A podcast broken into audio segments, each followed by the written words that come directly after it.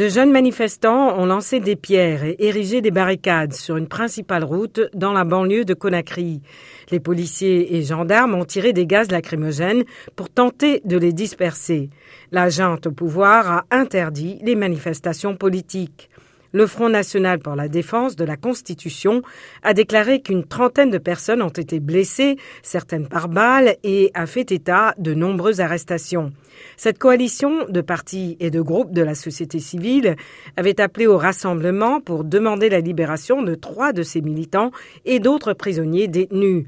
La junte, dirigée par le colonel Mamadi Doumbouya, a ordonné la dissolution du FNDC et s'est engagé à rétablir un régime civil après avoir mis en œuvre des réformes gouvernementales.